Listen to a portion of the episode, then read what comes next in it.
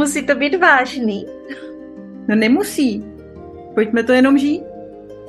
To je super, takže tohle je nový podcast Žijeme Human Design. A já jsem rebelská koučka Jana Jánová a rozhodla jsem se žít svůj Human Design experiment. Jsem taky generátorka se sakrální autoritou a přizvala jsem do svého experimentu Šárku. Šárko, a jak to máš ty? Já jsem projektorka s mentální autoritou a jmenuji se Šárka Purgertová. Kromě toho jsem taky vztahová a business koučka. A moc se na tento experiment těším, protože taky žiju svůj Human Design experiment. A vůbec to nemusí být vážný. Takže pojďte žít Human Design experiment s námi, pojďte poslouchat tento podcast. Žijeme Human Design. Žijeme Human Design. Těšíme se na vás.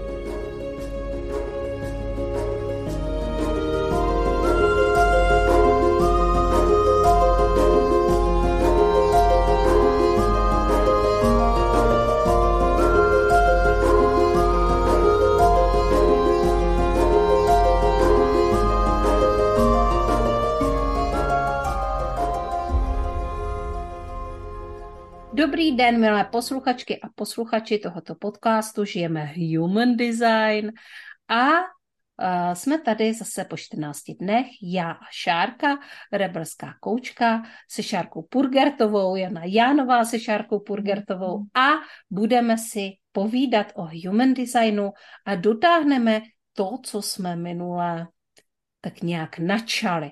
Tak, doufám, že mi nezačne zvonit telefon, tak já si radši tady dám to letadílko, protože, protože to se stalo už několikrát. Tak je, Nej... ty si dej letadílko. Dobrý den, já vás taky vítám.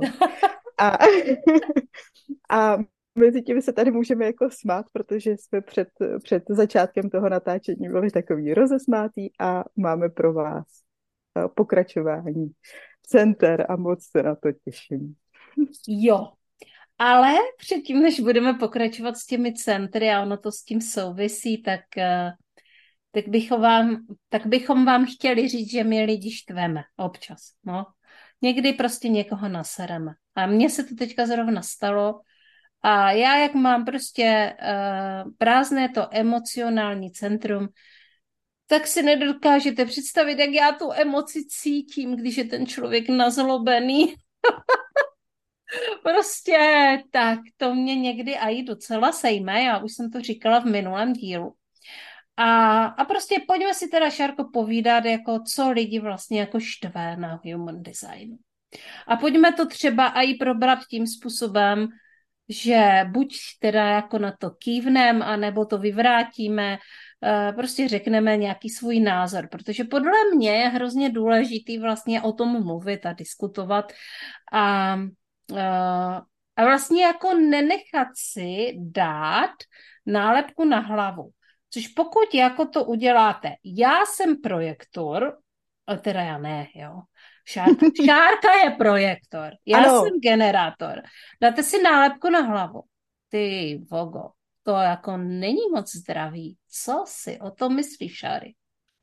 No, není to úplně zdravý, protože v tu chvíli uh, v tu chvíli to bude uh, nás jako podvědomě identifikovat k něčemu, co vlastně nechceme být. Takže um, občas se stane, že si o sobě myslíme, že jsme projektoři a tudíž nemáme nikdy žádnou energii. Nedávno proběhlo na Facebooku taková krásná krásná debata, s jakým, eh, jaké zvíře by jako mělo příslušet eh, archetypálně třeba k projektorům a většinou tam padla, padala z eh, návrhy jako lenochod. Aha, jsi říkala kočka, že by byla dobrá kočka. No a to tam většina lidí odmítalo, že vlastně kočka je taková, jako může být agresivní a tak, a že to ty projektoři jako nejsou, protože každý měl pocit, že projektor je prostě línej, protože projektoři přeci nemají, nejsou energetický typ, tak jsou automaticky líní a tudíž je nálepka jako lenochod. Tak to jsou věci, které třeba trošku ne, že by mě štvali, ale mrzelo mě to, že uh, se člověk na základě nějaké jako jedné věty má tendenci identifikovat uh, s tím, že to vlastně není úplně pravda. To, že nejsme energetický typ, neznamená, že jsme líní. mm-hmm, ale spoustu mm-hmm. lidí si to tak jako překládá. Jo, to je pravda. A, a pak samozřejmě taky jako lidem vadí, ha, generátorům, že my jsme si o tom tady povídali, a generátoři, jo, generátoři, velmi mnoho generátorů necítí energii, necítí energii svého sakrálu. A, a mluvíme o tom, že to necítí. Především já jsem jako na to specialista jí taky někdy necítit a zároveň uh, prostě jí rozmíchávat. Ale generátoři jsou alergičtí na to, aby jim někdo říkal, že jsou otroci lidstva, což udělal Raurhu, vlastně když vůbec jako k němu přišel human design, tak, eh, tak tohle udělal. Označil generátory jako otroky lidstva, což prostě se každému generátorovi zježí všechny chlupy prostě a, a v podstatě, když jsem tohle řekla, ty si říkala, že ta tvoje známá vypla podcast, že? Ano, moje kamarádka Jitko zdravím, vypla podcast. a doufám, že ho zase někdy zapne, protože... Protože je dobrý. Protože a... je dobrý a protože jí human design zajímá. Ale ano, tohle to chápu ve chvíli, kdy Zvlášť třeba, když nemáme jako úplně, nebo když máme otevřené ego, tak se může stát, že, že nás to jako sejme a vás generátor. Já se nedivím. Vůbec Já nedivím. mám otevřené ego a, a dost mě to dráždí a proto taky vlastně hodně uh, polemizuju tady s tímto a vlastně se snažím vším, co dělám, generátory vlastně vytahovat z toho jako nazlobení se na tohle prohlášení, protože eh, se to dá říct jinak. A hm, ono se mluví o tom, že Ra Uruhu vlastně v počátcích human designu používal takzvaný šokující jazyk, což tohle je zrovna jako jedno, jedna z ukázek toho šokujícího jazyka. A my v dnešní době a různé zahraniční mentorky a, a lidé, kteří zkoumají human design nebo ho žijí, tak už eh, používáme trochu jiný jazyk. A to bych chtěla vlastně vzkázat eh, všem těm, kteří si prostě stěžují na svůj energetický typ, protože prostě každý energetický typ má svoje pro a proti, každý má svoje dary a svoje výzvy. A samozřejmě ty výzvy nás někdy můžou úplně jako trhat na kusy a můžou s náma mávat. A uh, ty dary nám přinášejí do života spokojenost, že jo, takový jako to naplnění. Nicméně, pokud se zaměříme na ta negativa, tak se prostě stane to, že v nich jako zůstaneme. To je pravda. A těch negativ může být opravdu hodně. Projektorské sam... čekání na pozvání, zvlášť v biznisu, to je téma, který spoustu projektorů bere jako hodně negativní. A přitom je to nádherná věc. Ano. Která umožňuje se věnovat tomu, co, ten, co, co nám projektorům dělá dobře, co mě osobně jako projektorce dělá dobře, zvlášť v tom biznise, na to se zaměřím, to si zazářím ven, když na to mám chuť, nebo si zalezu já jako poustevník do jeskyně a jenom se tomu jako věnuju. A prostě, když to zazářím, tak si jenom počkám na to pozvání, který prostě automaticky přijde. Jenom já ho nemusím tlačit, já nemusím psát nikdy žádný výzvy k akci, objednej si a, a pojď se mnou do výzvy a, a udělej tam to. Prostě nemusím, teď je to nádhera. Když to většina projektorů bude sedět a říkat, já mám jako čekat na pozvání, to mám jako sedět doma a nic nedělat. No ale podle mě jako ještě docela jako, ještě je tam ta druhá stránka věci, že druhá polovina projektoru si sedne na gauč, čeká na pozvání a nic nedělá. No tím se to, ano, půlku to bude štvát a druhá půlka se do toho jako, druhá půlka spadne do té úplné rezignace. Ale to čekání na pozvání, to čekání samo o sobě je strašně aktivní činnost, protože to souvisí s tím, že projektoři by měli studovat si svoje témata, prohlubovat se v nich, eh, bavit se, eh, pracovat na svoji energii, pracovat na, no prostě na věcech, které jich baví, když, když bude projektor prostě dělat, já nevím, fitness trenéra, tak ať cvičí od rána do večera, teď je to super. A když bude cvičit od rána do večera, tak ty lidi prostě to uvidí a přijdou a řeknou, hele, já to chci taky. A o tom to je. A nemusí mhm. sedět doma a čekat na to, že, za ně, že mu zavolají lidi, že chtějí jeho tréninky. No.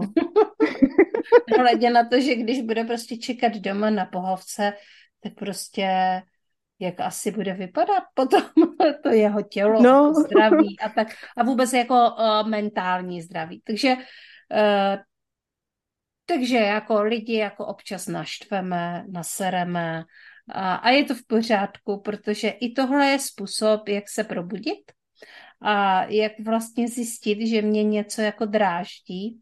A když mě něco dráždí, tak už je to prostě jenom malý kruček k tomu vlastně jít to proskoumat a zjistit, jestli je to pro mě, a, nebo to pro mě není.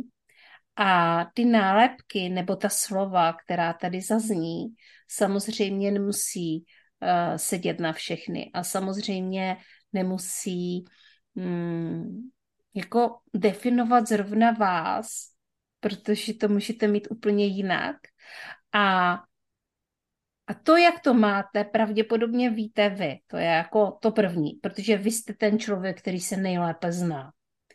A pak, abychom jako zjistili, jak to je, tak je potřeba prostě zkoumat tu mapu Ať už to děláte sami, nebo to děláte s nějakým průvodcem, nebo to děláte vyloženě s někým, kdo se živí tím, že čte human design mapy, nebo to děláte s nějakým koučem. Eh, ať už si o tom čtete, tak je to vlastně uh, to nejdůležitější. Protože v té mapě jsou prostě indicie k tomu, které vám mohou vysvětlit, proč je to to, proč je to tak, jak to máte.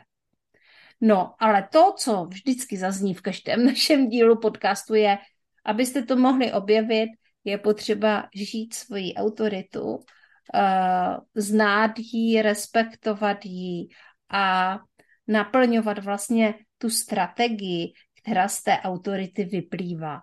A pak si můžeme povídat o těch podrobnostech. Tak. Přesně a my tak. teďka pustíme do, trošku do těch podrobností, protože uh, přece jenom nám z toho vyplývá spoustu věcí. A tak který, který? Který, který? Ego, ego. Ego, ego. mě triggerovalo vždycky nejvíc. Ego mě rozčilovalo, protože ego, srdce, centrum, které je úplně úžasné a na té mapě vypadá takové maličké a, a trošku jako bokem od všeho, tak je nádherný, protože souvisí se silou vůle, s sebehodnotou a s materialismem. A to jsou témata, které jsem si od malička řešila. Hlavně sebehodnotu a, a materiál, no obecně materiál, hojnost mm-hmm. a podobně. Protože uh, jsem měla takový jako krásný, ale z určitého pohledu náročný dětství v tom, že tyhle ty věci byly neukotvený uh, v té mojí rodině. Mm-hmm. Takže a já tím, že mám otevřené centrum ega, tak uh, mě to ta neukotvenost prostě házela ze strany na stranu. No, a my jsme vždycky říkali ty, Nejdřív ty jsme vždycky říkali, jak to vypadá, když teda to centrum ega je definované, to znamená zabarvené.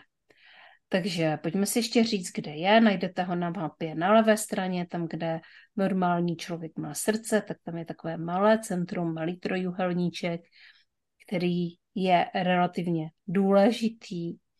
A je to velmi staré centrum, protože se zabývá takovýma jako těma věcma, který uh, hm, kterýma se zabýváme i teď, ale zabývali se jima, jimi li, lidi od jak živa. A je to síla vůle. A na síle vůle uh, vlastně tady stál celý ten systém do nedávna. Prostě překonávala se vůle, že jo. Prostě do všeho se šlo vůlí.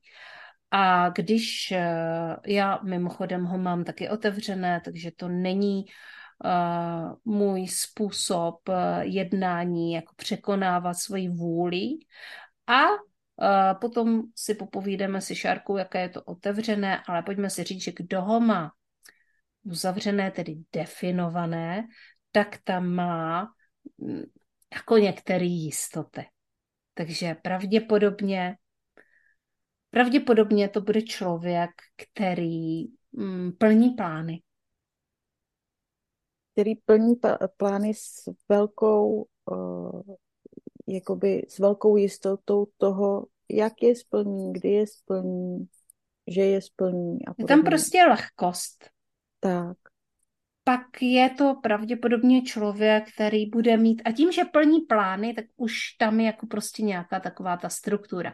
Takže je to člověk, který třeba bude mít jako fakt jako jasný finanční plán eh, na rok, na dva roky, na deset let, bude mít tady toto eh, strukturované.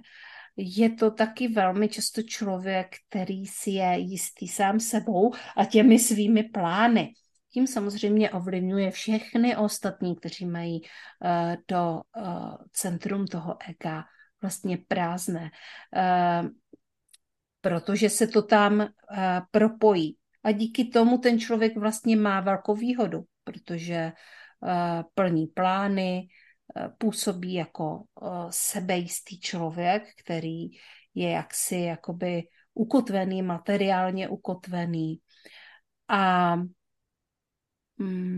je to vlastně taky jeden z motorů, takže se tam nachází spoustu energie a vy, kteří máte to ego plné, tak pravděpodobně tou vůlí toho zvládnete docela dost.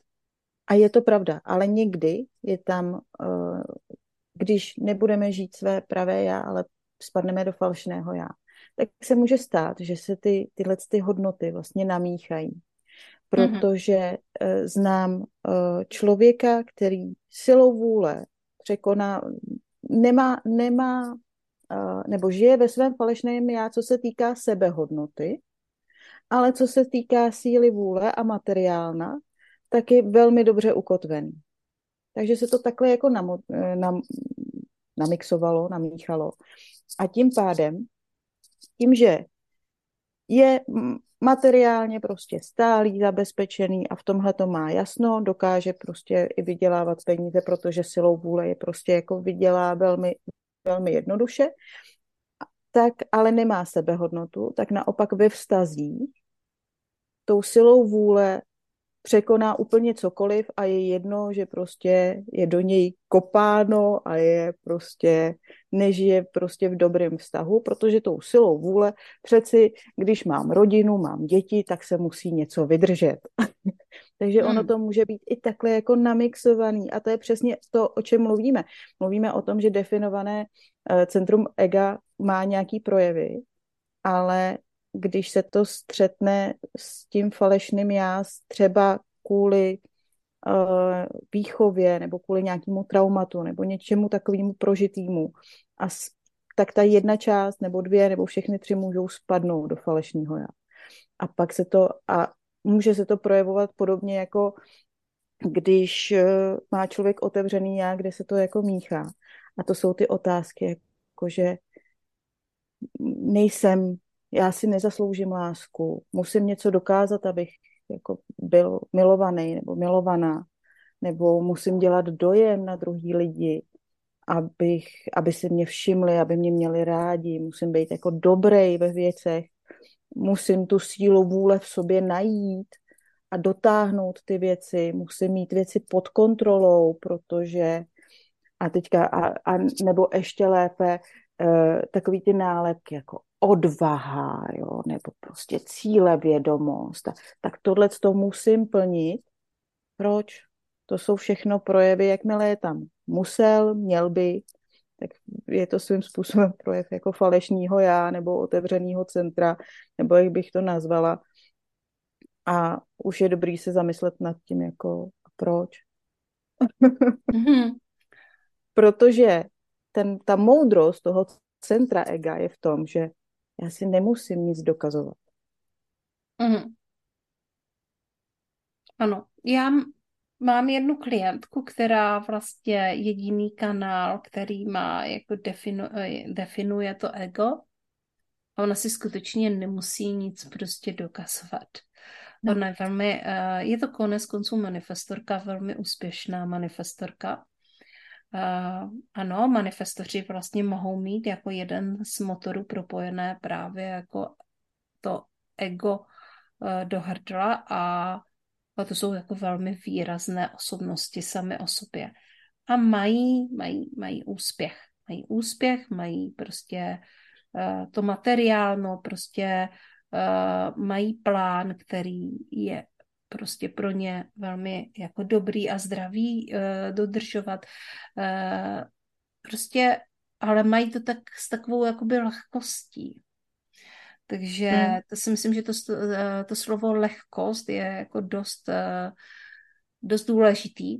A teďka pojďme si podívat, když to teda je otevřený, tak samozřejmě se tam projevuje to falešné já, ale hlavně se nám tam vlastně jako projevuje taky to ego někoho jiného. Takže my naskakujeme na ty systémy toho někoho jiného. Takže mm, pravděpodobně člověk, který jako mm, vymyslel věci, které tady jako v určitou chvíli byly důležitý, různý jakoby školní systémy a tady uh, tyhle systémy, ty struktury a plánování a tady tyhle věci, tak eh, pozvedl samozřejmě materiálně eh, na výši lidstvo, eh, především něk, určitou část lidstva a, a my všichni najíždíme jakoby na, na tady tohle starý, starý ego, protože my vlastně jako... Taky. A uh, u otevřeného ega je uh, velmi jednoduchý. Uh, zvlášť třeba, protože se zabývám hodně a hlavně vztahy, tak hlavně ve vztazích naskočit na ego definované centrum partnera ve chvíli, kdy on má definované centrum a žije si ho. A to je jedno, jestli ho žije jako podle pravého já nebo podle nepravého. A tam je to ještě horší. Tak na, na, na ty jeho projevy vlastně s tím otevřeným egem naskočíme a pak je to průšvih. To, to je hmm. opravdu jako velký průšvih, kdy prostě uh, například, a teďka říkám opravdu úplně teoretický příklad, ale manifestor s definovaným egem, který má silnou sílu vůle, ale nemá prostě ukotvenou sebehodnotu, tak může spadnout do nějakých uh, vzorců manipulace, může být manipulativní. A když tam přijde do toho vztahu někdo s otevřeným centrem ega, tak se bavíme už jako o, o toxickém vztahu úplně jako jednoduše, že jo. Protože no. tam jako nastoupí na to, že, že buď, bude, buď bude se snažit manipulovat taky, nebo nastoupí na to, že ta manipulace zabí, zabírá a že teda já žádnou sebehodnotu nemám a, a nejsem hodna lásky a nezasloužím se být milovaná a bavíme se o toxickém vztahu. Takže takhle to musí být. Na druhou stranu, já mám sice otevřené centrum ega, ale uh, už jsme se o tom bavili. Uh, všichni máme ty projevy toho ega. A jak jsem nastoupila před rokem na cestu strategie a autority, tak najednou jsem nedávno zjistila, že já si opravdu už nemusím nic do, dokazovat. Nemusím. No nemusíš. Jsem... Hlavně jsme obě dvě zjistili, a to pro mě bylo jako uh, zajímavé zjištění, že my dvě, když se dáme dohromady, tak zaplníme všechna centra. No.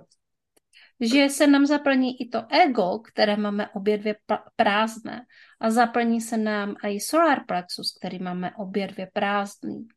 A, a, a mně se samozřejmě zaplní kořen a, a zaplní se mi hlava a, a konec konců kořen. Taky máme obě dvě prázdný, ale my i ty centra, který, e, který vlastně obě dvě máme prázdný, tak jsem zjistila, že tím, jak jsou tam vlastně nakombinovaný, definovaný brány v těch centrech, tak my to všechno zaplníme. Máme jako zaplněnou celou mapu.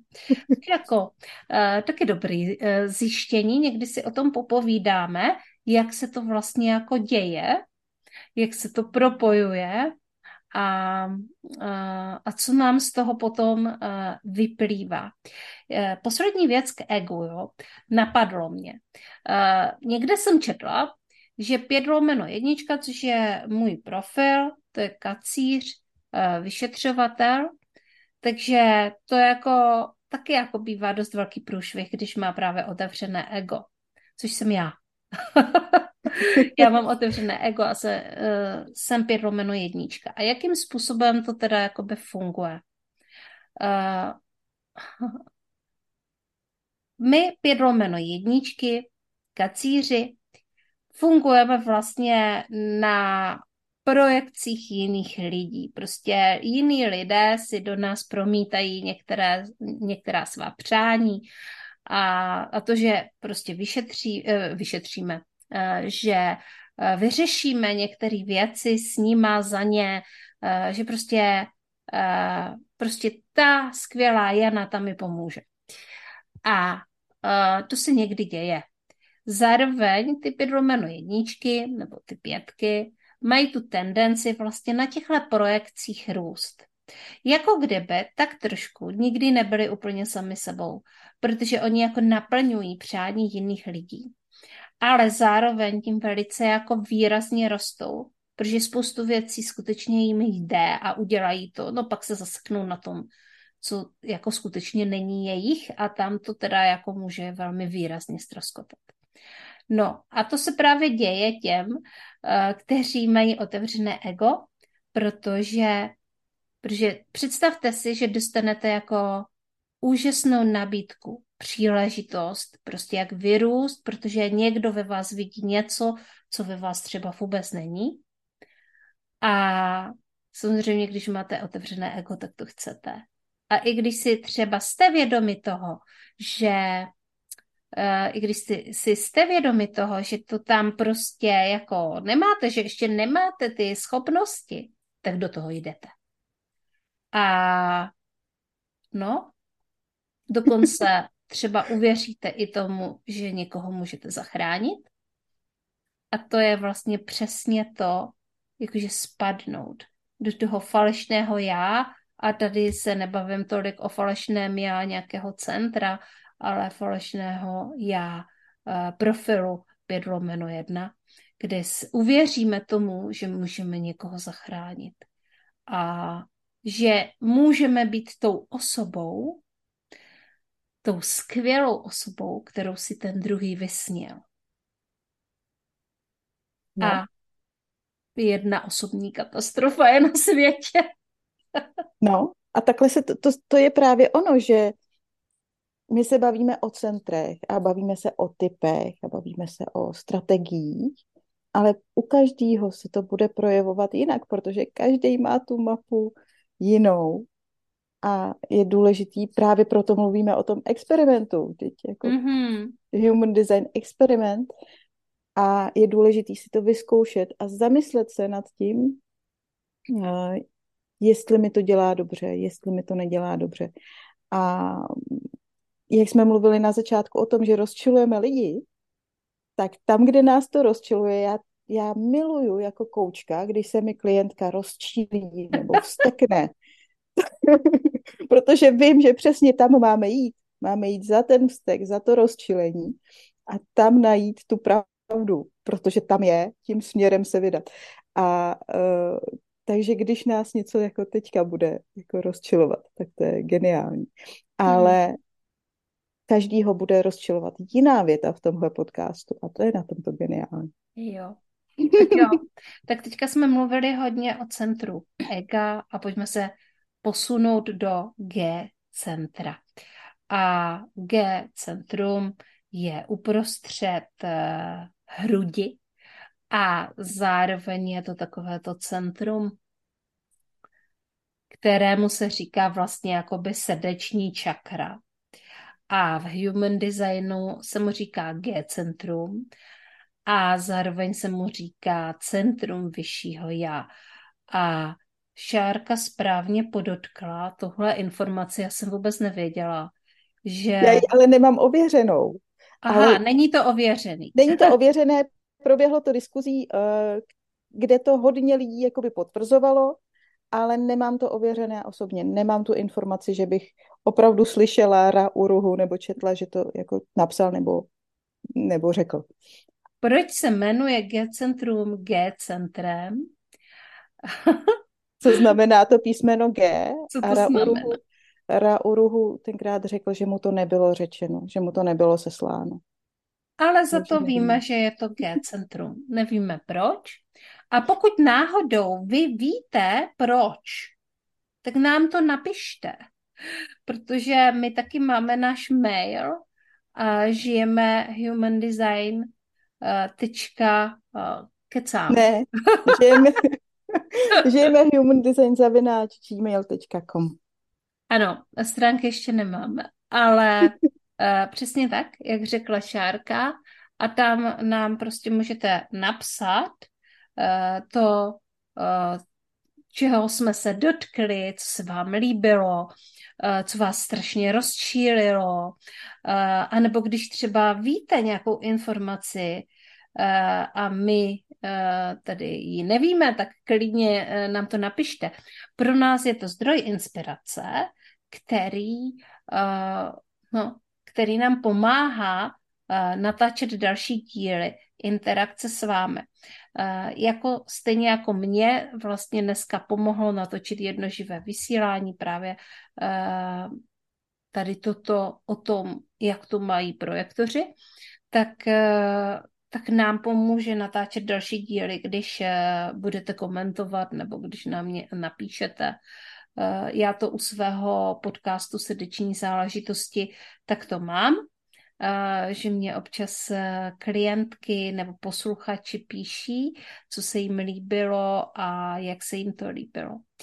Dobrá, takže jsme tady u toho srdečního centra. To je prostě G centrum a tam sídlí vyšší já. Je tady spoustu lidí, kteří ho mají otevřený a, a pak je tady spousta lidí, kteří ho mají uzavřený, definovaný a to jsem třeba já. A centrum vyššího já je tady o takovém tom jasném směřování, o té životní vizi. Je to vlastně, je to prostě, víte, kam jdete. Často víte, kam jdete, když ho máte definované máte nějakou svoji životní náplň, svůj životní cíl a velmi dobře o něm víte, vnímáte to. Zase nechci to brát úplně jako obecný, ale bude pro vás prospěšné, pokud, eh, pokud to pochopíte, ucítíte, eh, na, nacítíte, pokud to budete zřít a budete si dělat nějaké třeba jakoby vize, tak, eh, tak to pro vás je vlastně prospěšné, protože víte, kam směřujete. A uh, mně se jako hodně, hodně líbí tady tohle G-centrum. Uh, mám tam jako kdyby uh, velkou lásku k tomu, co dělám a co mě baví a jaký je vlastně můj cíl a co tady chci přinést do tohoto světa. Eh, to samozřejmě potom může souviset i s vaším inkarnačním křížem, ale to G-centrum eh, o tomhle hodně napovídá a všechny brány v něm a všechny kanály s ním propojené. Není náhodou, že už to potom hezky jde přímo do toho hrdla. Jenže Existuje spousta lidí, co ho mají prázdné. A to je například šárka. ano, identita. směřování v životě. Lidé s otevřeným centrem budou hledat možná životní směr trošku díl, než lidé, kteří mají definované G-centrum. A uh, možná ho nenajdou taky nikdy, protože se prostě ztratí na cestě. Takže uh, to je věc, která je tam trošku nebezpečná, ale jak jsi mluvila o tom, že miluješ to, co děláš, tak ono vůbec to G-centrum souvisí i s láskou a s takovým tím, s takovým tím pocitem, uh, koho budu milovat, koho mám si vzít, koho mám mít jako životního partnera a vůbec najde se někdo, kdo mě bude, kdo mě bude milovat. To jsou otázky, které tam taky jsou definované.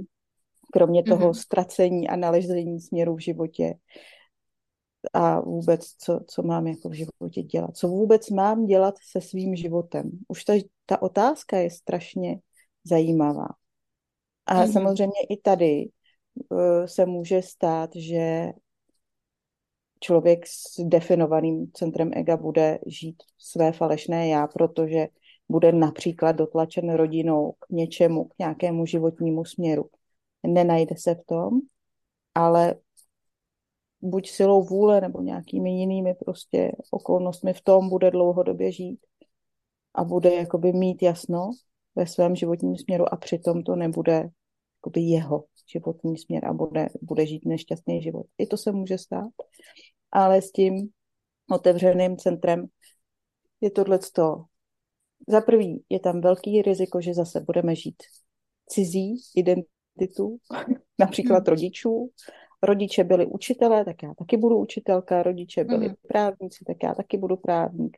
Tři generace babič, eh, teda tatínků, dědečků a tak byli majitelé firmy, tak já taky musím zdědit tu firmu a, a musím mm-hmm. pokračovat dál.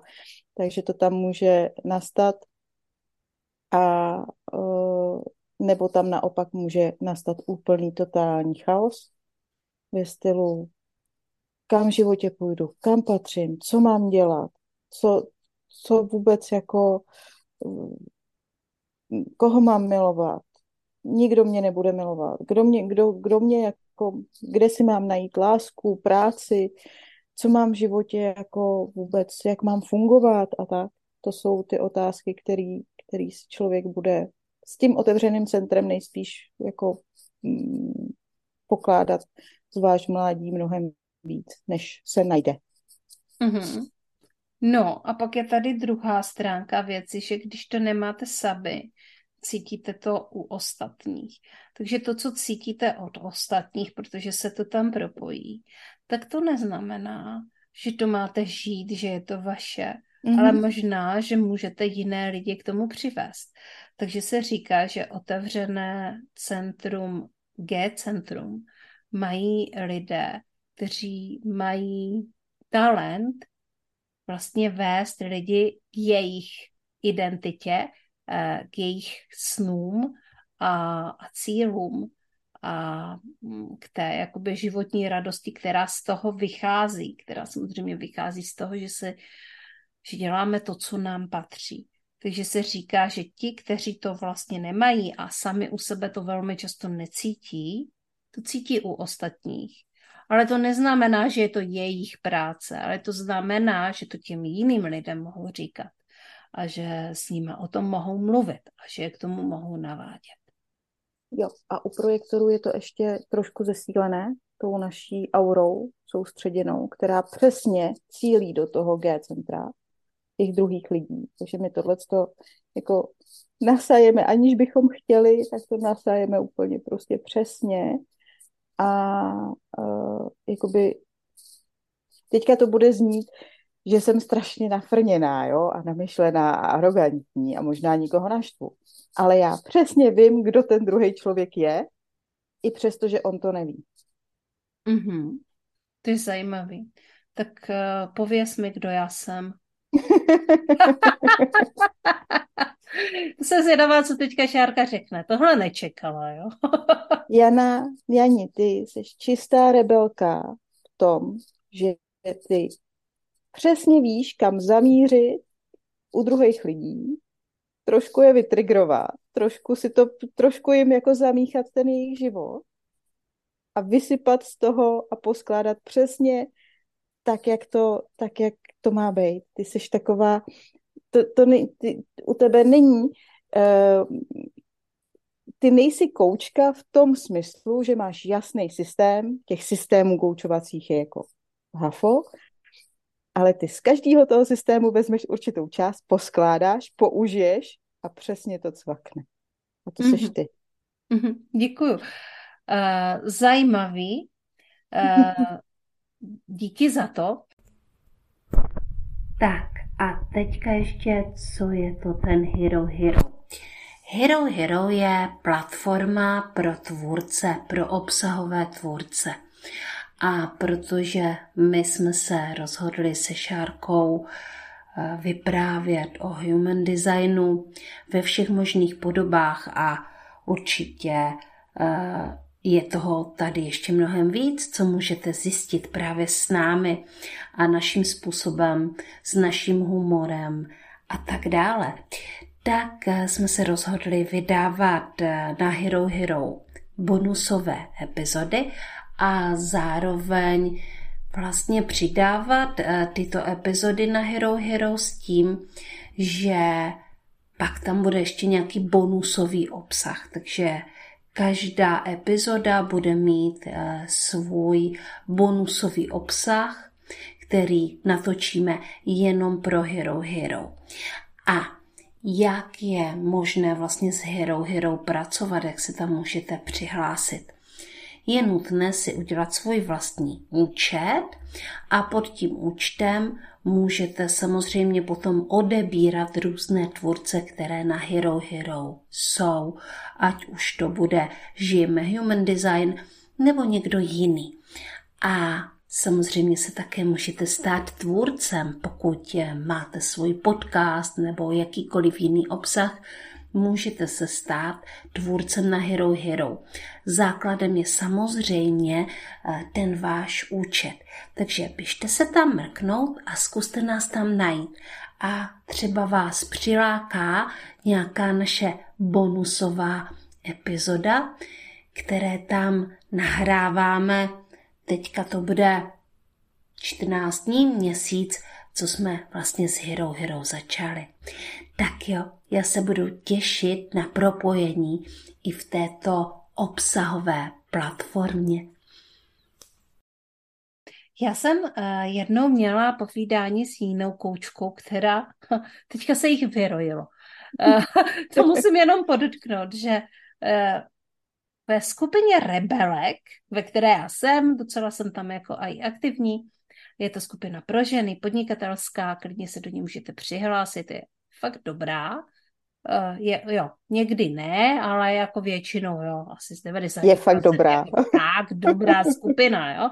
Takže uh, občas se tam jako proběhne něco, co se mi tolik nelíbí, ale prostě z 90% je dobrá. Asi vůbec jako nejlepší skupina, co tady jako by takhle znám, podnikatelská, jo. A teďka tam byla právě ta diskuse o těch projektorech a projektoři velmi často bývají kouči. A, teď se prostě ukázalo, že ta skupina má pět tisíc lidí skoro, jo, takže se ukázalo, kolik vlastně tam je těch projektorů koučů.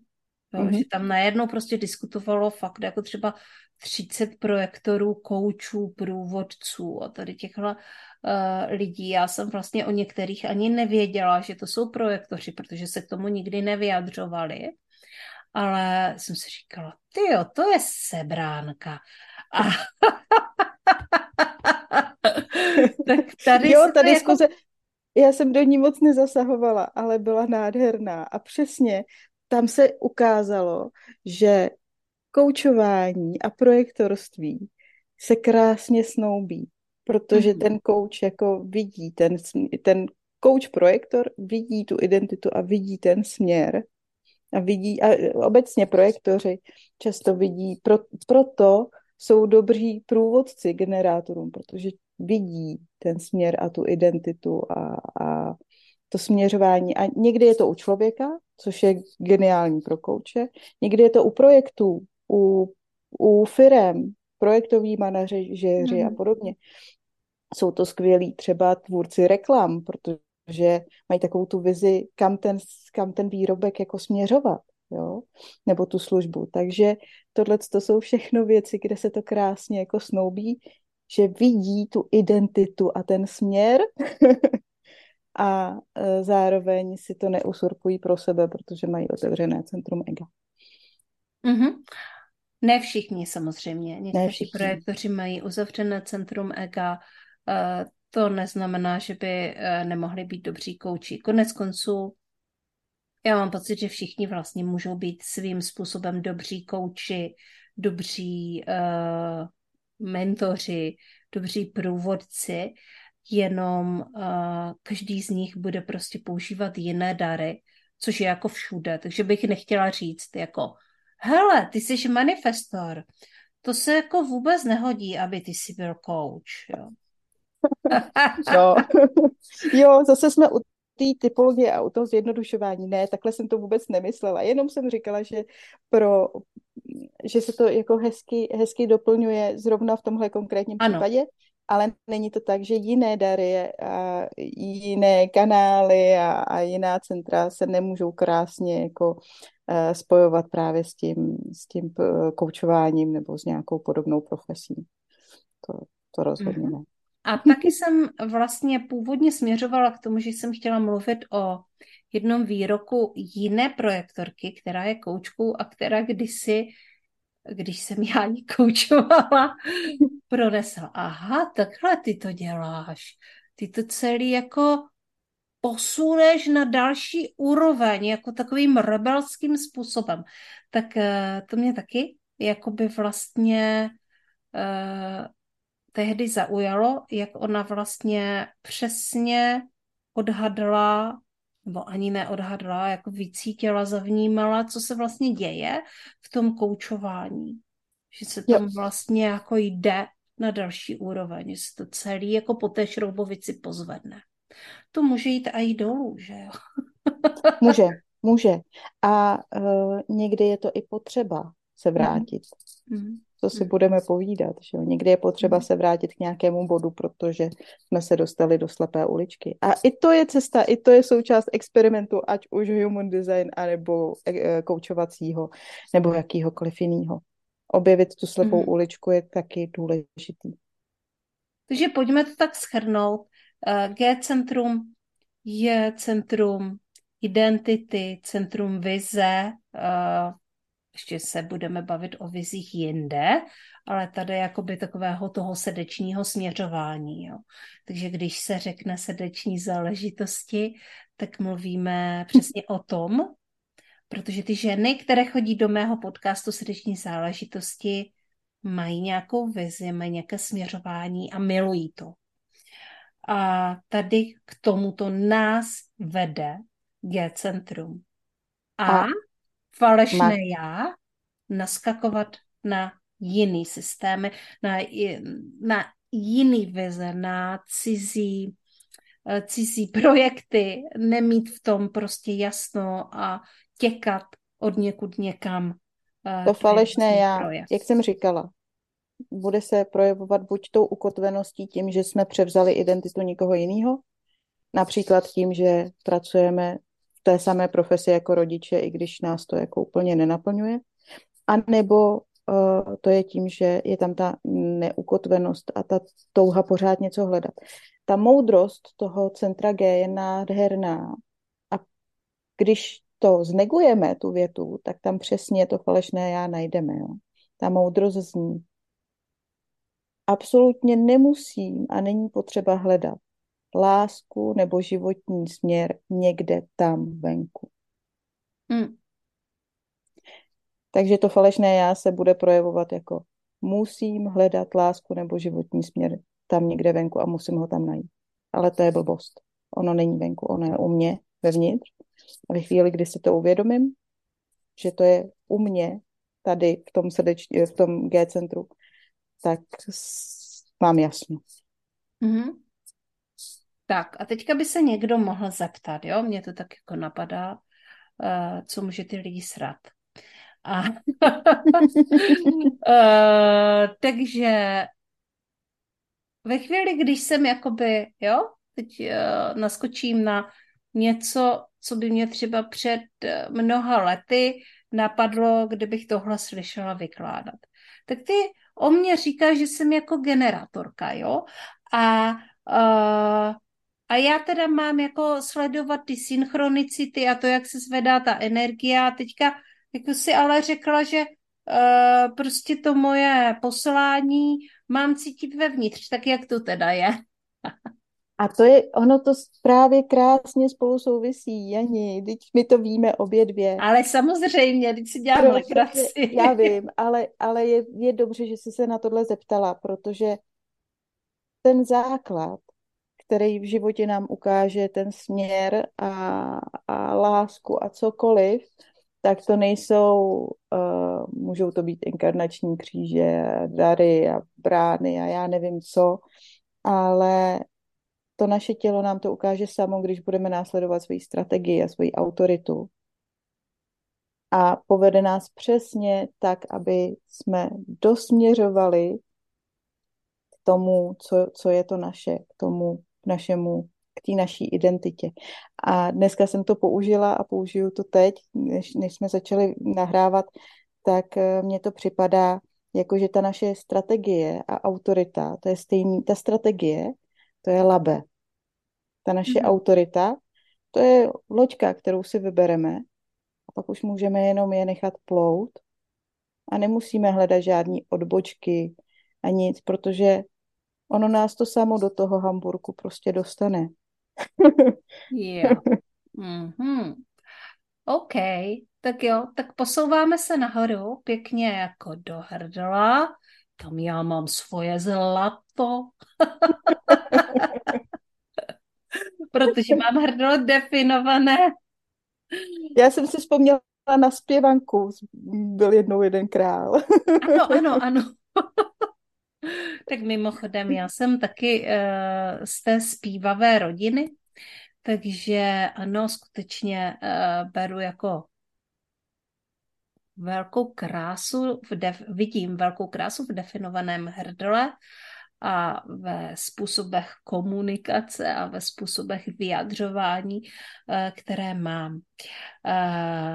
A definované hrdlo, nebo hrdlo v human designu je centrum, kde se to právě všechno spojuje. Tam se nám vlastně jakoby, tam nám to jde uh, ze spodu, ta energie a, a jde nám to vlastně tam vlastně vyjadřujeme tu svoji pravdu. Takže nám generátorům, kteří máme vlastně definovaný sakrál, uh, já třeba mám s hrdlem uh, propojenou slezinu a velmi zajímavým kanálem. Eh, takže eh, v tom hrdle se to vlastně jako projeví. To je takový jako projevovací centrum. Eh, tam tudy se projevuje také energie manifestujících generátorů. A to centrum vlastně jenom nám dává možnost vyjadřovat svoji pravdu, to, co chceme říct. A samozřejmě, Šárka už se směje, je tam i to naše falešné já. Uh, tak a falešné já, jak už jsme řekli, tak je i v, de, v definovaném centru. Jo. Takže uh, takové to přílišné rozbíhání, což někdy mývám, tak uh, taky může být falešné já. Uh, ale hodně často se projevuje falešné já v nedefinovaném centru hrdla. No a chtěla jsem říct, a to má zase Šárka, ale ona umí moc hezky mluvit. no ale víš, jak dlouho mi to trvalo? Víš, jak dlouho mi to trvalo? Já jsem, uh, základku jsem protrpěla. Uh, já jsem třeba toužila vždycky být na jevišti, když se hrála nějaká besídka, aspoň jako jednu větu tam říct. Nikdy mi to paní učitelka nedovolila, protože já přece jako neuměla neuměla mluvit, neuměla jsem se naučit správně text, neuměla jsem recitovat, taková ta, jako jestli umíte správně mluvit, tak to se ukáže na tom, jak recitujete básničky přeci, první, druhá, třetí, čtvrtá třída. Tak já recitovat neuměla, co se týká zpěvu, tak mi paní učitelka eh, jednou řekla, že eh, já zpívat nemám ne proto, že bych neudržela tón, ale že neudržím ani tóninu. Takže, takže co se týká jako mé komunikace, to, bylo, to byla tragédie. A ještě před pár lety, a když mluvím o pár letech, tak to je opravdu jako těsně před covidová záležitost, tak jsem, tak zavolat někam na číslo a něco vyřídit úřad nebo někomu, koho jsem neznala, i koho jsem třeba znala, tak to, je, to bylo pro mě trauma. Obrovský na několik dní, protože co mám říct? Jak to mám říct? Co když to řeknu špatně? Co když se zakoktám? Co když budu, co když mi nebude rozumět? Ah, paralýza.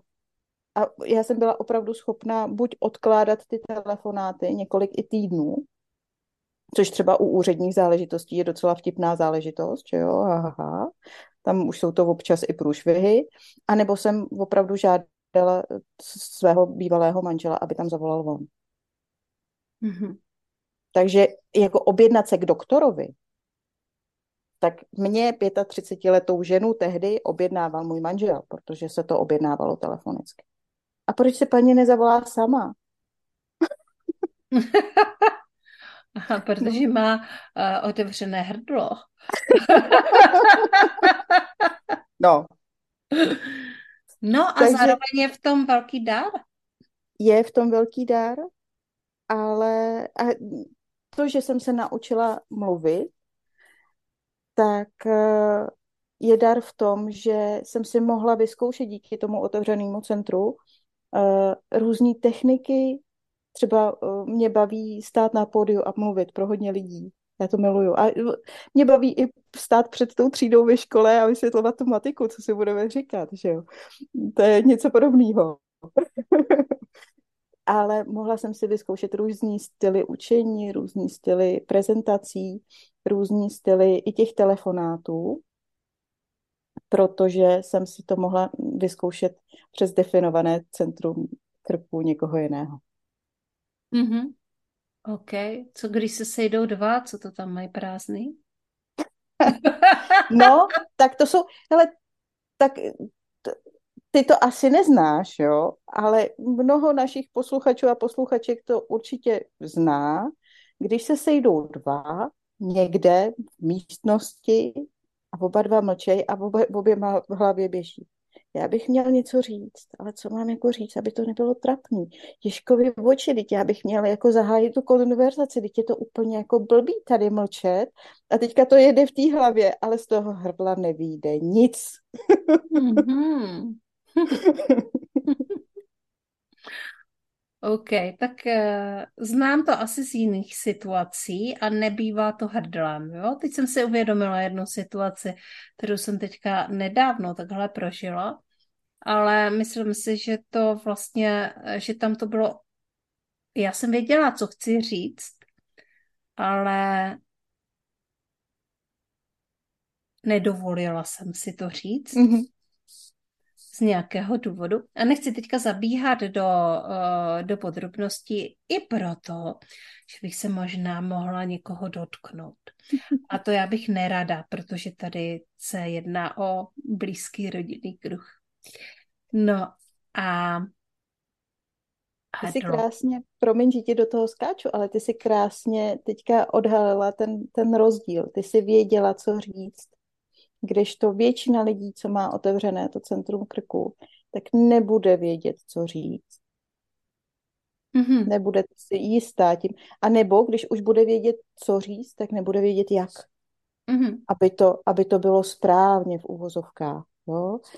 A, takže takový to, co mám dělat, co mám říkat, spíš co mám říkat a jak to mám říkat, abych upoutal pozornost nebo abych jako na sebe přitáhl pozornost nebo uh, abych vyřešil tu situaci, tak tam, tam ta otázka není o tom, jestli to říct nebo ne, ale že vůbec nevím, co a jak říct. Uh-huh. A otevřené centrum hrdla je úplně geniální i v tom, že a s tou genialitou to souvisí, že velmi často ho mývají různí lidé, kteří naopak se hodně právě živí tím, že mluví nebo zpívají nebo se nějakým jiným způsobem vyjadřují. Často to bývají umělci. A oni mývají velká publika a oni přesně vědí, co mají říct, protože to nasávají přímo z toho publika.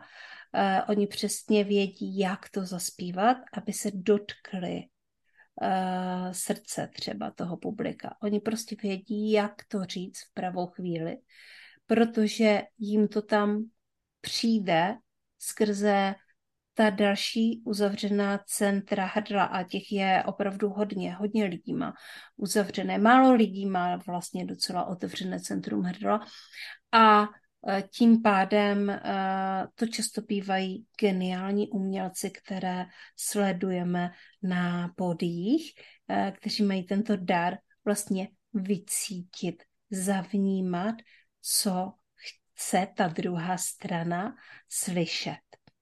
Tak jo, můžeme se posunout Teďka, nahoru. Ještě ne, ještě ne. Ještě ne? Já, ti, povím, já, ti povím, já ti povím jednu historku z, z mého života Aha. a řeknu moudrost toho centra na závěr a pak už ho ukončíme. Ale uh, ta historka moje je, já jsem si, když jsem dělala ty prezentace, uh, když jsem ještě dělala v multilevelu, tak jsem dělala prezentace pro, pro publikum, pro škol, pro školení a já jsem jim měla poskládaný takový ty jako PowerPointový prezentace jenom z obrázků jenom z obrázku a maximálně jedna věta, o čem jako budu mluvit, protože já jsem u každého publika mluvila jinak a o ničem jiným.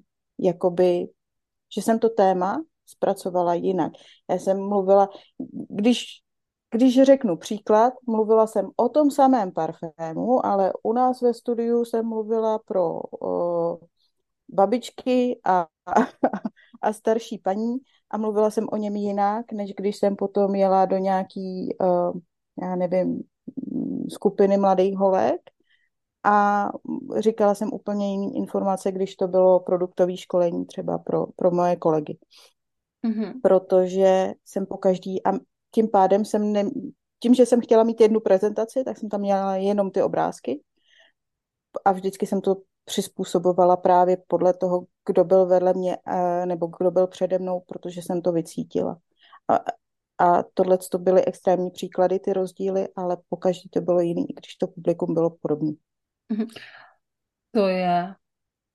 No, že v podstatě mě to fascinuje, jo, protože si tady povídáme, jedna má uzavřené a druhá otevřené hrdlo a takže Šárka zase asi pravděpodobně bude vědět, co, po, co potřebuju slyšet a co potřebujete slyšet vy, naši posluchači. No tak to je úžasný. Uh, pojďme dál, pojďme se posunout.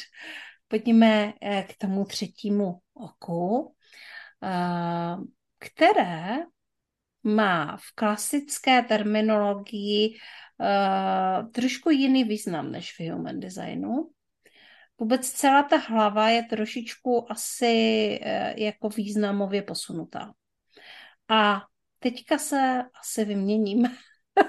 ne, ne, ne, uh, jestli tě můžu poprosit, tak uh, jestli ty řekneš teďka tu jako teorii a já pak budu mluvit o té praxi, ale jenom to pojmenování a, a to, co mají ty centra jako na starost, kdyby si řekla ty. Mm-hmm, to je hezký teda mm. od tebe, že mě dáváš tady takový uh, požehnání k tomu, abych to řekla. Ale uh, tak, uh, vlastně čakra mezi očima a uh, je to třetí oko a říká se tomu vlastně třetí oko a i v human designu, tak eh, je vlastně čakra nebo spíše centrum, které má na starosti uh, logiku, logické myšlení a struktury. Uh, jsou to vlastně věci jako skutečně struktury a vymýšlení struktur. To je, myslím, jako asi to nejdůležitější, co tohle uh, centrum má na starosti. A nejenom logiku, samozřejmě i uh, jiné způsoby, ale to, co nám vlastně přichází z trakového centra hlavy, když to teďka jako vezmeme na oka, naopak, takže z koruny přichází určitý tlak vesmíru, který k nám přináší inspiraci a pokud uh, vlastně je definované to uh, třetí oko, tak se to tam logicky skládá do nějakých struktur, do nějakých systémů. Takže když si představíte cokoliv, co je systém, tak dejme tomu, napadlo mě, napadlo mě víc věcí. Jo. Napadlo mě třeba uh, katalogy v knihovnách, které už se teďka nepoužívají, ale uh, ano, já nemám tohle centrum definované, takže tohle pro mě bylo naprosto jako šílené, ale svým způsobem funkční. Cizí systém, eh, cizí eh, systém struktury. Uměla jsem ho používat. Neuměla bych ho nikdy vymyslet. Neskládá se mi to tam strukturovaně a logicky. Uh, takže musím používat cizí, cizí struktury, cizí systémy, uh, jako nemám v podstatě úplně jinou možnost.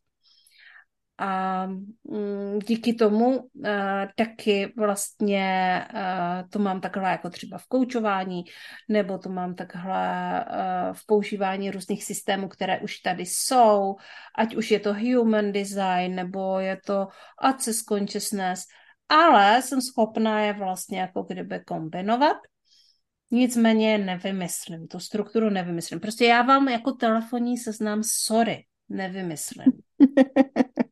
ne. To je dobře. Jako já prostě taky ne. ty šupliky prostě uh, nedám do kupy. Uh, je to uh, pro mě která vlastně celý život žije s tím, že mám tu hlavu jako prázdnou, že vlastně jsem definovaná od krku dolů, tak já to jako relativně náročný. Uh, hm, i protože já bych jako moc chtěla, jo. to už se nám do toho míchá trošičku ego, ale které je taky prázdné. Já bych jako moc chtěla tady tyhle věci jako umět, ale neumím, takže tím pádem se musím spoléhat na cizí systémy a na jiné věci. Takže tohle je jakoby třetí oko.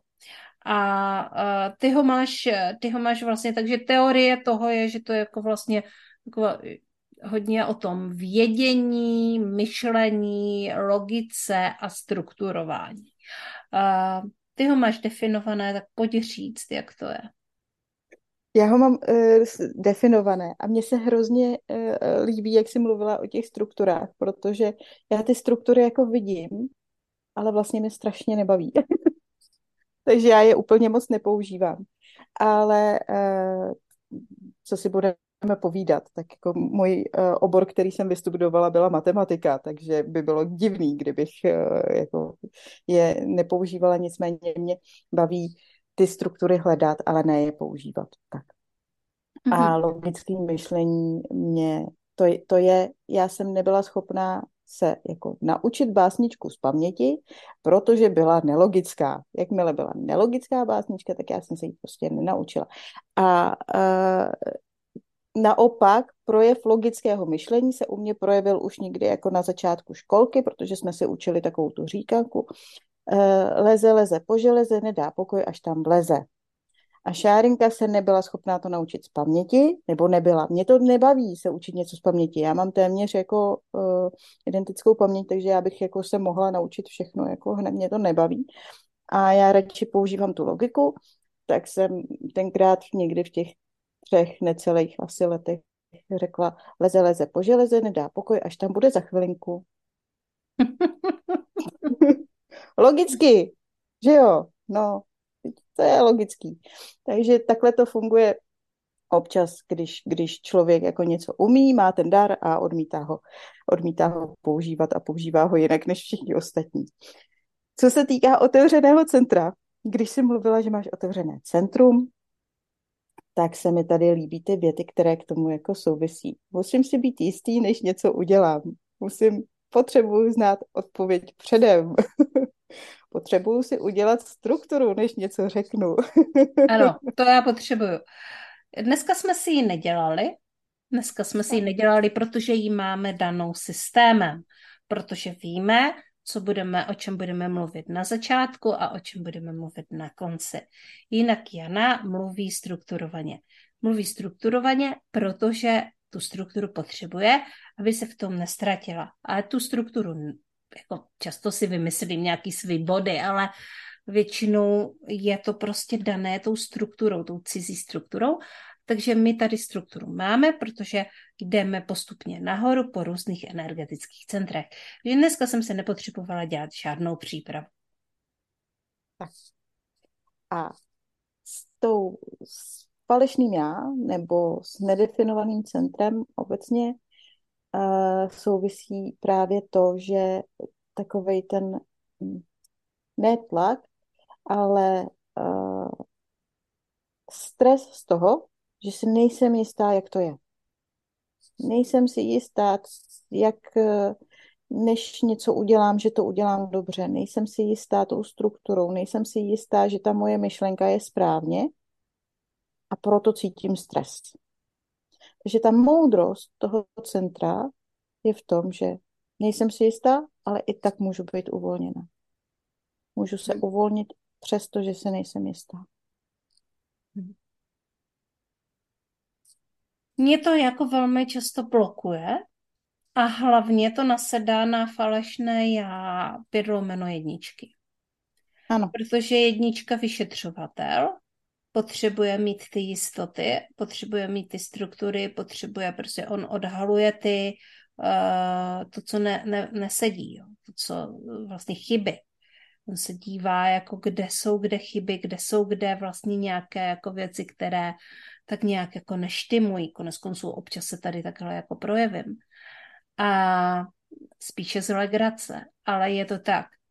Takže vlastně to, když je to nejistý, tak je to nebezpečný a potřebuju znát tu jistotu, abych měla pevné základy. Moje otevřená hlava, jakože vlastně vůbec nepodporuje. Hmm. Hmm. Jo.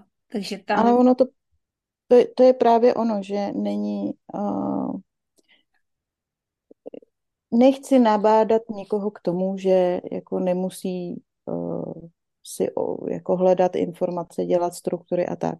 Jenom si v tom najít, občas je to dobrý, si v tom nacházet tu, uh, tu uvolněnost, tu lehkost i v té nejistotě. Proč hmm. bych proč bychom měli mít strukturu úplně na všechno? Proč bychom každou věc měli logicky analyzovat? Nemusíme.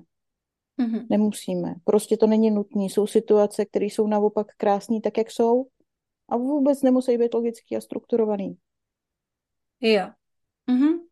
Já mám dneska uh, na závěr potom jednu takovou synchron, synchronicitu, takovou synchronní perličku, která mm-hmm. se mi stala uh, teď když jsem byla s manželem na jednodenní dovolené, ale ještě předtím se podíváme na, naši, na naše propojení s vesmírem, na naši korunu, která i v mém případě je vlastně prázdná, eh, což eh, naopak od těch struktur, ty struktury jako hodně vnímám, jako že mi chybí a že je hledám. Ale eh, prázdnou hlavu nevnímám negativně, Vnímám uh, jenom, jakože to je nekonečně možností, jak mě může vesmír inspirovat a že tam sice není jako stálost v tom, jak to ke mně chodí, že to ke mně chodí různě, ale nevidím to jako nějaké omezení. Vnímám hmm. to jako, jako dár, že to prostě můžu nalézat všude a, a je to geniální. A to je právě ono, když, když žiješ podle toho pravýho já, tak i to nedefinovaný centrum se najednou začne projevovat jako definovaný. Mm-hmm. Ukotví se v tom, v tom pravém já a vlastně uh, to nedefinovaný centrum nebo to falešný já se uh, projevuje tak, že musím někde najít tu odpověď na tu otázku. Musím to, musím najít někoho, kdo ty odpovědi má.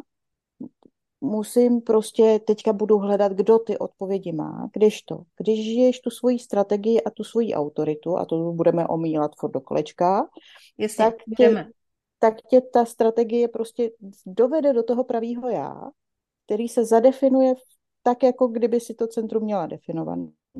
A najednou dokážeš rozlišit, co je důležitý, co, co je důležitý si myslet, co vůbec nemusíš řešit, že nemusíš hledat na úplně odpověď na každou otázku, kdy jestli má přijít, tak přijde, jestli nemá přijít, tak nepřijde.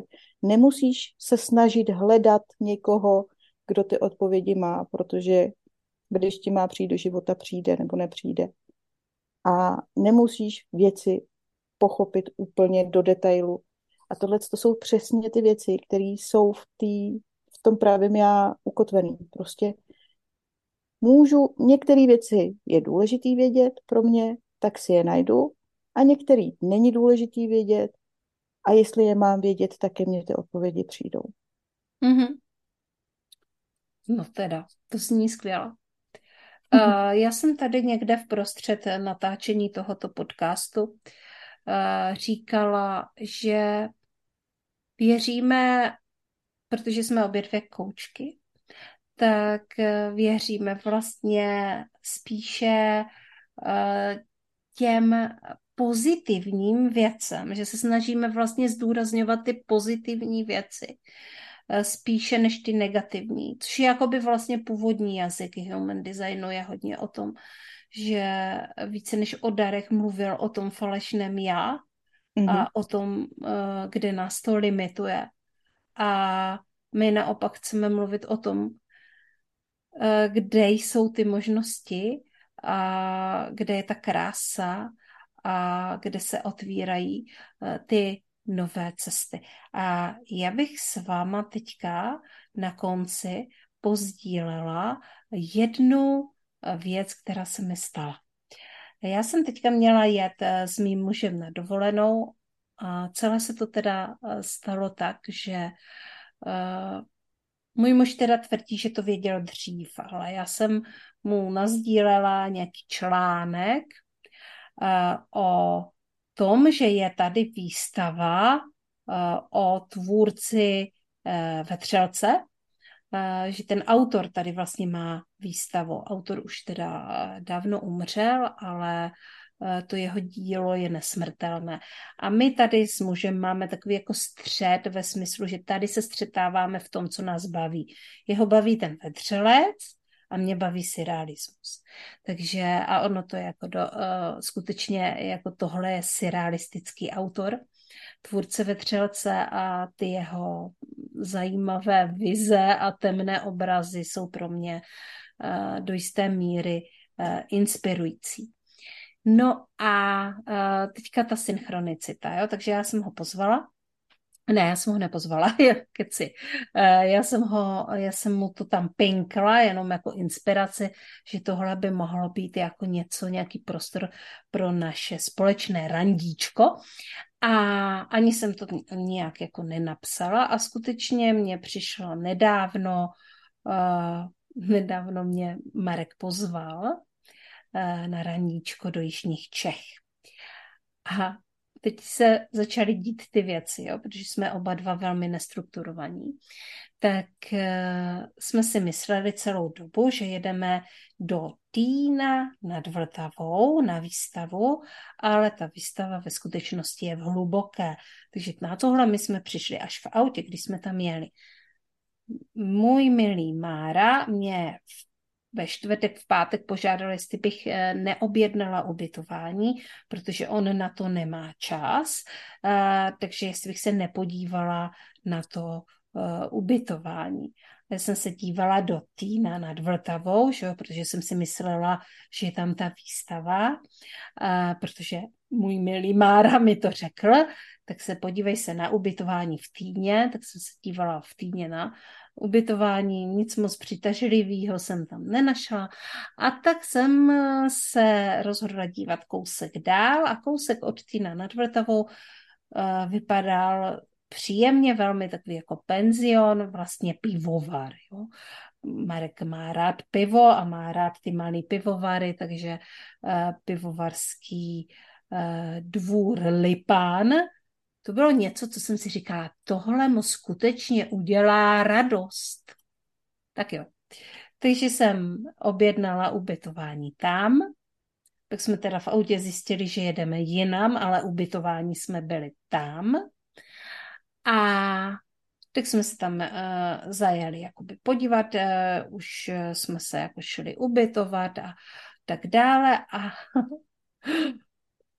a potom, když za mnou Marek přišel do pokoje před večeří, tak říká, hele, na parkovišti stojí prostě auto té a té značky, tady téhle firmy. A říkám, no a to je co?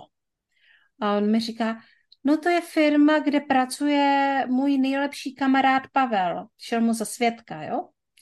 A tady tenhle nejlepší kamarád Pavel. A já jsem se šel podívat do hospody, jestli tam nesedí, ale sedí tam nějací dva jiní chlapci. To je jako náhoda, že tady zrovna tohle auto stojí. OK, tak asi za hodinku jsme scházeli dolů uh, na večeři. A kdo tam nesedí? Kamarád Pavel. Chcete udělat svému muži radost? tak to dokonale naplní tím, že vlastně eh, naprosto bez toho, aby člověk měl ponětí o tom, co se stane, potká svého nejlepšího kamaráda, která, kterého nepotkal už třeba tři čtvrtě roku, se spolu neviděli a uh, sejde se s ním u večeře a především u toho piva. Že? Když si dokážete představit, jak to potom vypadalo, velmi jsme se všichni pobavili, byla to zábavná společnost a, a, a byl to zajímavý večírek. Takže uh, dobrý způsob na randíčku. Mně se hrozně líbí, když to celý vztáhnu jenom k human designu, jak jste se nechali vést, jak jste to neřešili, jak tam uh, ta vaše centra prostě netlačila, neřešila, tak se prostě jelo jinam, tak výstava byla jinde, tak nebylo místo v týně, bylo jinde. Vždyť o tom ten život je, udělat si ho lehčí a když žijeme tu svoji strategii a když necháme ta centra pracovat prostě tím způsobem, jak jsou utvořena, tak takhle lehce se to může projevit, i když už by každý viděl Ježkovi oči, nebo spousta lidí Ježkovi oči, když ta výstava je jinde, Ježkovi oči. A teďka no. jako, a, a ty by si mohl, a znám i partnerky, který by si řekli, jo, tak on tady má kamaráda, takže dovolená pro mě skončila, Ježkovi oči, teďka bude se bavit s ním a sem na mě se vykašle. Přesně úplně vidím a slyším jako koučka tyhle ty historky, to ten human design nás nechá projít, když se mu otevřeme tím životem takhle jednoduše a v té radosti a v té lehkosti, protože prostě to tělo, ten human, ten člověk chce být v radosti, v lehkosti, v hojnosti a takhle to jde, takhle to funguje. Tohle to je synchronicita. Super. Ano, můj původní záměr bylo prostě Markovi udělat radost, což jsem jako dokonale splnila. Bez toho, abych jakkoliv jako o tom uvažovala, tak jsem přitáhla tu situaci, která mu udělala prostě dokonalou radost a ještě máme skvělou historku k vyprávění. tak. A... Tak ji dáme třeba do Hero Hero potom, nějaký bonus. Nebo nějakou jinou historku, to je jedno. Něco vám ano. tam připravíme. Nicméně ano, o tom chceme vlastně mluvit také, takže eh, v tuto chvíli uh, ukončujeme ten uh, náš základní podcast a pokračování uh, tady tohoto povídání, kde už budeme mluvit hodně osobně a budeme dávat úplně typy na tělo, uh, bude na Hero Hero. Takže od teďka vlastně ty naše epizody budou mít ještě Hero Hero pokračování, kde v krátkosti, nebude to nic dlouhý, dlouhýho, protože samotné epizody jsou docela dost dlouhý, uh, vysvětlíme ještě nějaké bonusové věci o falešném já, o tom, jak se s tím dá pracovat, jak se to dá uchopit, jak se to dá rozpoznat. uh, a nějaký fakt jako typy na tělo. Takže uh, Šary, já si myslím, že pro tuto chvíli to máme. Máme centra, já, strategie otevřených center, nebo falešné já, strategie otevřených center. Máme hotové. Tak jo, žijeme human design. Žijeme human design. Mějte se krásně, ahoj, těšíme se zase příště a kdo je zvědavý, ten se půjde podívat na Hero Hero. Už vám tam chystáme bonusy, tak se na vás těšíme. Tak, tady jsme to pro tentokrát uzavřeli. Ale tento týden pro vás nahrajeme bonusový obsah na Hero Hero, který se bude týkat falešného já. A to za prvé, která centra jsou pro nás výzvou, přesně pro nás dvě, pro mě a pro Šárku, a jakým způsobem se s falešným já vyrovnáváme my, protože, jak už jsme řekli v podcastu, je na to jeden úžasný návod. Je potřeba sledovat svou strategii a autoritu. A my máme pro vás ty úžasné historky, co se děje, když svoji strategii a autoritu následujete, protože to jsou synchronicity a to jsou zázraky. Takže už se můžete těšit na Hero Hero.